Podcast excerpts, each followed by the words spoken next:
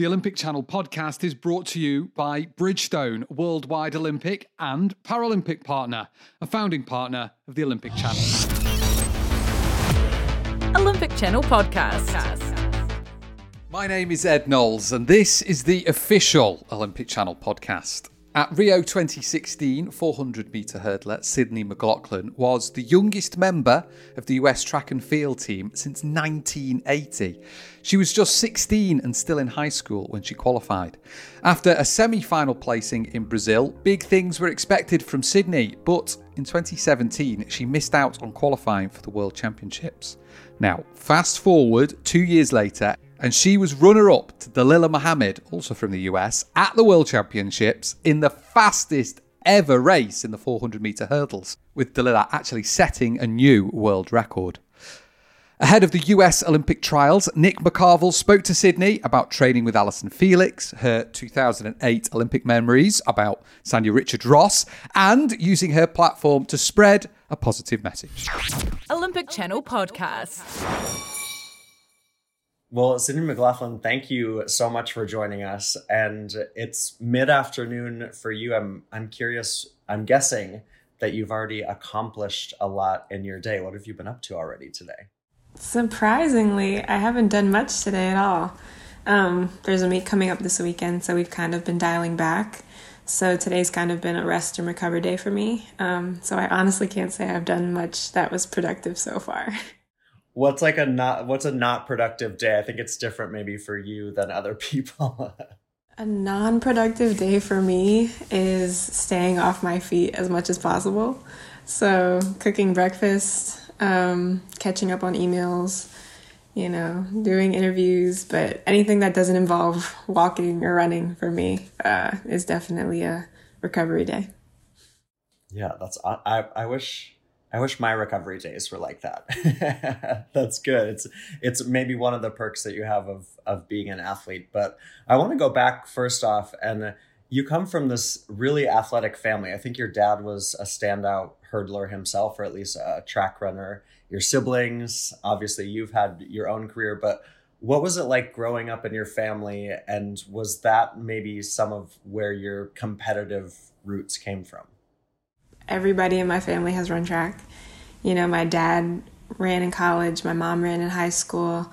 Um, my dad actually went to the trials in 84. Um, unfortunately, didn't make the team, but that's always just been a part of our lives as track and field. And growing up, you know, me and my siblings, uh, my parents put us in all different kinds of sports and let us choose what we wanted to do. So sports has been a huge part of our upbringing. But I think you know, for all of us, track kind of just stood out. And um, it's definitely been a competitive road for sure, just all of my siblings and us. Um, my older brother had a lot of success early, which made me want to be successful. And I think um, it's just, it's, it's really at the core of, of who we are.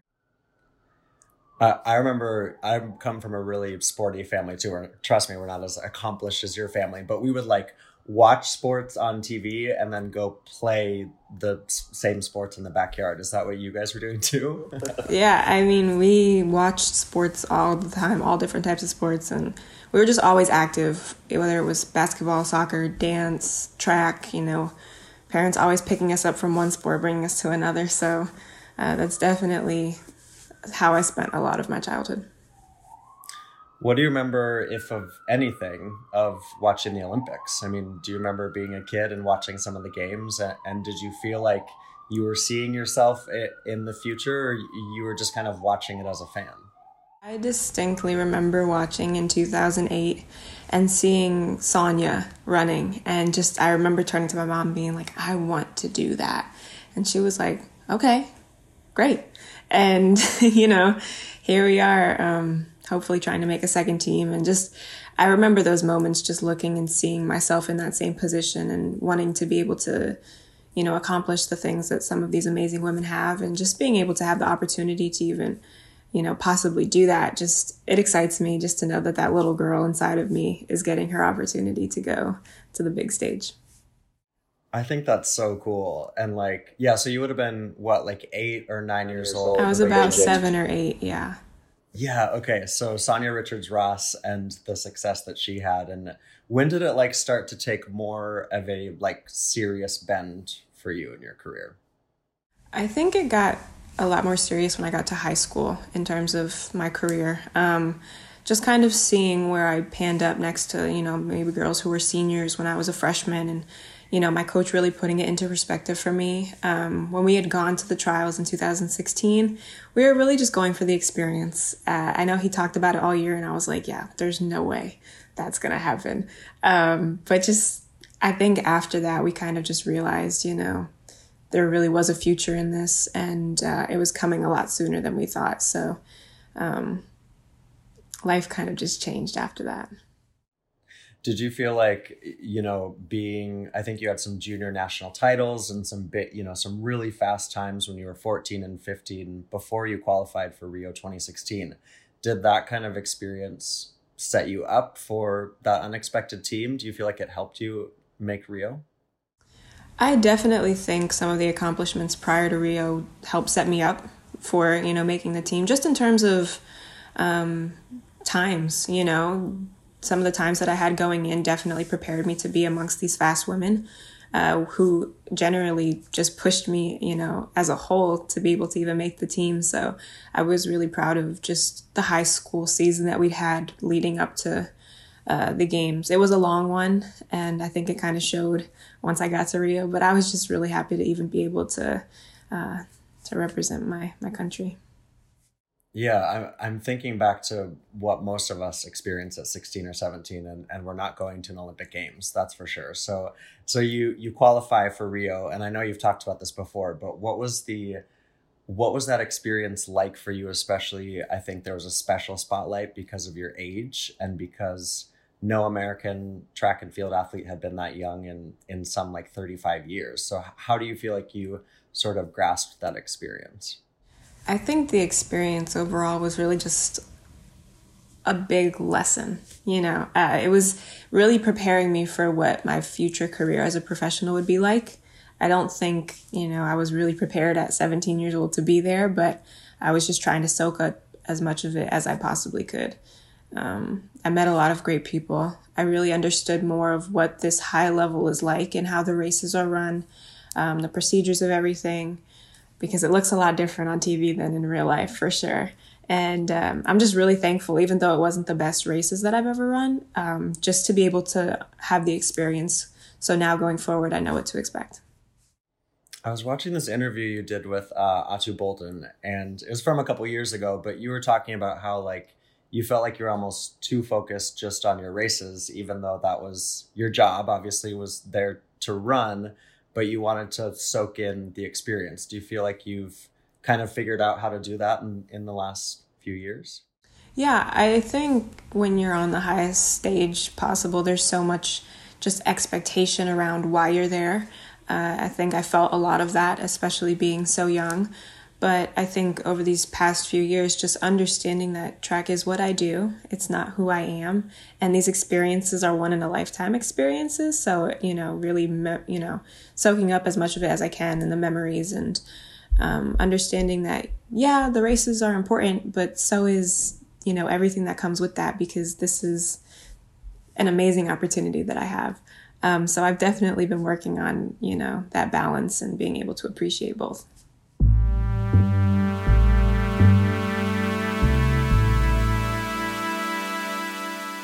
I love that you say that. Uh, it's it's what you do. It's not who you are. And I think everyone has that struggle with work and, and you know providing for a family or paying your rent or whatever. Why is that important for you to kind of find that difference? And do you feel like it helps you in your career? I think this last year for me has been so crucial just about finding who I am. And uh, a lot of that has to do with my relationship with God. Um, I've found a lot more purpose and a lot more meaning for my life, not only in track, but just in general um, through my faith. And it gives a lot of, you know, reassurance to me to know that my identity is not found in 52 seconds on a track, you know, because at the end of the day, whether I win or I lose, I'm still loved by Jesus. Like I'm still saved and I still have purpose in my life.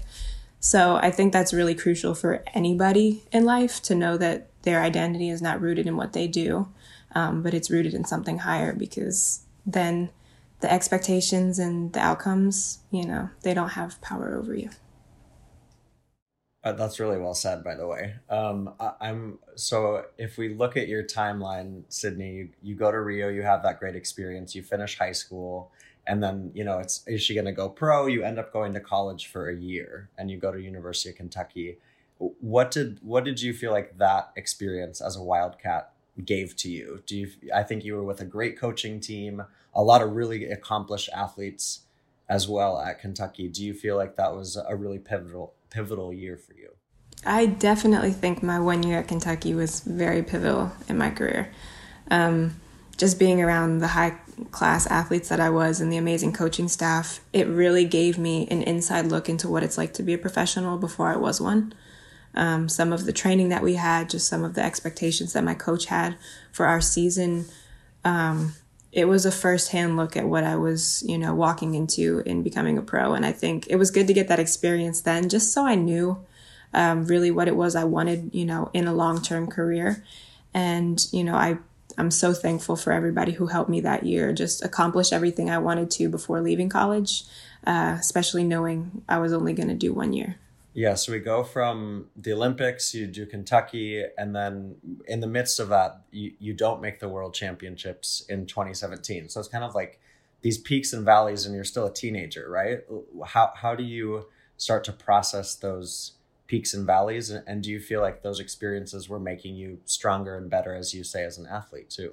Yeah, I think looking back on, you know, like you said, the peaks and valleys of making 2016 and then you know not making world champs um, it's all about really for me perspective and trying to improve upon myself every year so even though i didn't make that team i pr'd by you know maybe four hundredths or four tenths i can't remember what it was of a second you know just just the constant progression and i think um, putting it into perspective of you know are the highs the highs that the world wants me to have, or are they the highs that I wanted to have for myself? Um, so, really, just making sure that I'm progressing the way that I want to progress. And if I, there's things I need to fix, then um, just coming along with my team. I have a great group of people around me, and you know, figuring out how we have to fix those things. Um, yeah, it makes the highs and the lows a lot more smooth, not so drastic, but pretty steady all the way through. I, I, again, I love that you say that because I think oftentimes, at least on on my side, on the media side, we can be so focused on medals and qualifications and you know first, second, third. But you know, you point out that you had a PR and you know you didn't make the world, but you were kind of focused on that kind of stuff. That's a that's a very that is the kind of mental approach I'm guessing you have to have in your line of business. Absolutely, I think it's so crucial to have just that mindset of focusing on your lane literally throughout your whole career because yeah. at the end of the day, everyone has their 10 hurdles and you can't determine who's getting over them faster than anybody else.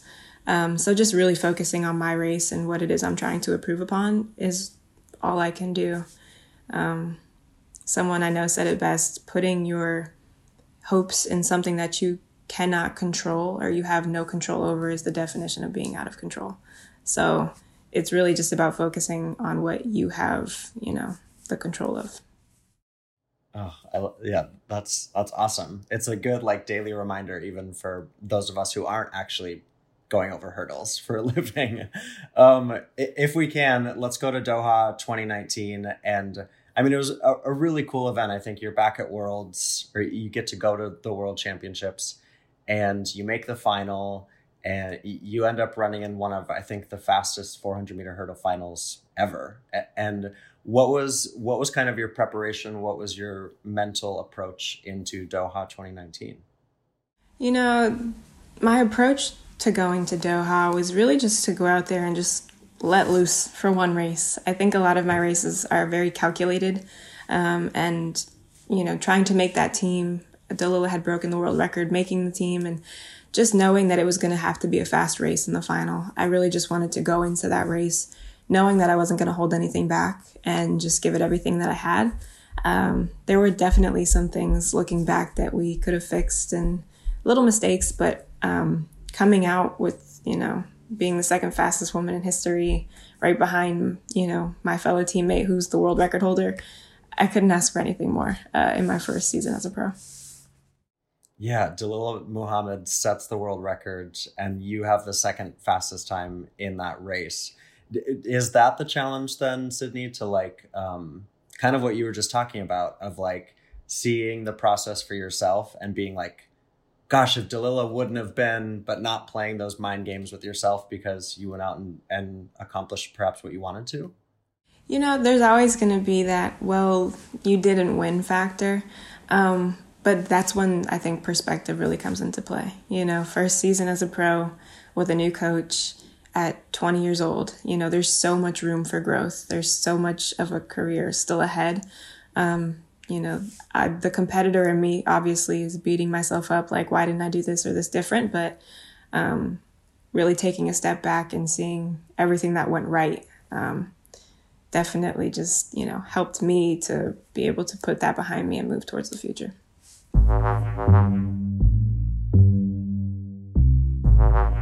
Obviously, we've had the pandemic, we've had COVID 19, the Olympics get delayed by a year. How did that impact you? And how do you how did you go about kind of maybe it's changing your tra- training setup or goals or what sort of calculations did you make with the delay?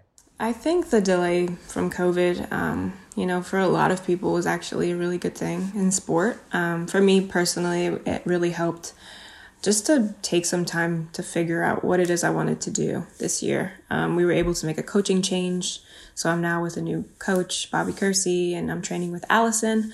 Um, so just being able to, you know, make some of those changes, I think, you know, wouldn't have been able to happen last year. Um, it's a completely new setup, and it's really this year. The whole theme has just been trusting the process for a multitude of reasons, and I think um, being with a coach as skilled as Bobby, who's I can't even I don't even know what number Olympics this is he's coaching he's coached so many. Um, it just it's really exciting, you know, to be in a situation where um, you're around people who know what they're doing and there's other people to lean on um, in this process, especially coming out of a year like last year. What has it been like training with Allyson Felix? She's obviously such a, an, an incredible athlete and she's accomplished so much on the track. And I think that she's shown everyone what an incredible person she is too. How, do you feel like you're a sponge around her, just trying to soak in as as much as much as you can? Yeah, uh, training with Allyson is awesome. You know, she's such a fierce competitor, and it shows every single day in practice. Um, so I'm I'm definitely always watching to see how she handles certain situations. You know, whether it's you know in training or at meets, um, and asking her questions if I have any, just to make sure you know someone who uh, has that much knowledge, you know, I just want to make sure if I have anything that I'm unsure about, I know she has the answers to it. And uh, I'm really grateful that she's willing to help me out. She wrote about you. I'm, I'm going to quote her. She wrote about you in Time Magazine, which was uh, so cool. You're part of this next 100. And she said that Sydney McLaughlin has the potential to become the most outstanding 400 meter hurdler of all time. Yes but more importantly, she has the potential to impact lives. What what did that mean to you? And I'm guessing, um, gosh, I'm guessing her impact on you has been so powerful too. Um, it was really great just seeing what she said. I really appreciated that. Um, but I appreciate the you know um, attention to off the track you know, because a lot of people can look at the potential and the 400 hurdles and medals and all of those things, but um, you know, what I took from that is really just hopefully being able to tell a story through my career to people, whether it's through my platform or just, you know, the way that I carry myself. Um, Allyson's done such a great job of that her whole career, just the poise and, you know, always being so um, humble. And I just really want to be able to impact people through the way that I conduct myself. Um, and hopefully, like she said, be able to impact people um, throughout my career as an athlete. And do you feel like, you know, I think about Allyson Felix and I think about athletes like Serena Williams and these these individuals who have been so um, transcendent of their sport and then what they're able to do away from like the playing field or the track. do you feel like that is something that's helped Allyson have her staying power? Um, I, I think, yeah, absolutely. You know, Allyson's done uh, everything you can do in our sport. You know, she's the most decorated female track and field Olympian in history, but she's also worked so hard off the track, um, especially, you know, being a mother and, and just fighting for all of those things, especially in our sport. And, um, just the the moms in track and field and also just the women in track and field and standing up for what she believes in. So I think that really is um, a testament to her character and it shows a lot as so someone who's such a great athlete but also such a great person and I think that's really what makes her people like her, you know, and Serena stand out for sure. How cool is it to work with Bobby Kersee? I mean, he's someone that's been around for a long time. People will know Jackie Joyner Kersee's name. Uh, what uh, you say that it's great to be around people who who know what they're doing day in and day out. Um, I'm guessing he's a really impactful coach. Yeah, training with Bobby's always. it it also looks like he's a somewhat entertaining individual. I'm I'm gathering. Bobby is definitely an entertaining individual. Um, never a dull moment, but um, Bobby's such a knowledgeable coach. You know, he always has an answer, and he's always saying, if we're dumb enough to make a mistake, we're smart enough to make a correction. And I think he's definitely, um, his knowledge shows. You can tell he's very knowledgeable in our sport. Um, but he's also just such a great person, you know, and he cares about you off the track first. And um, it, it's never a dull moment with Bobby for sure.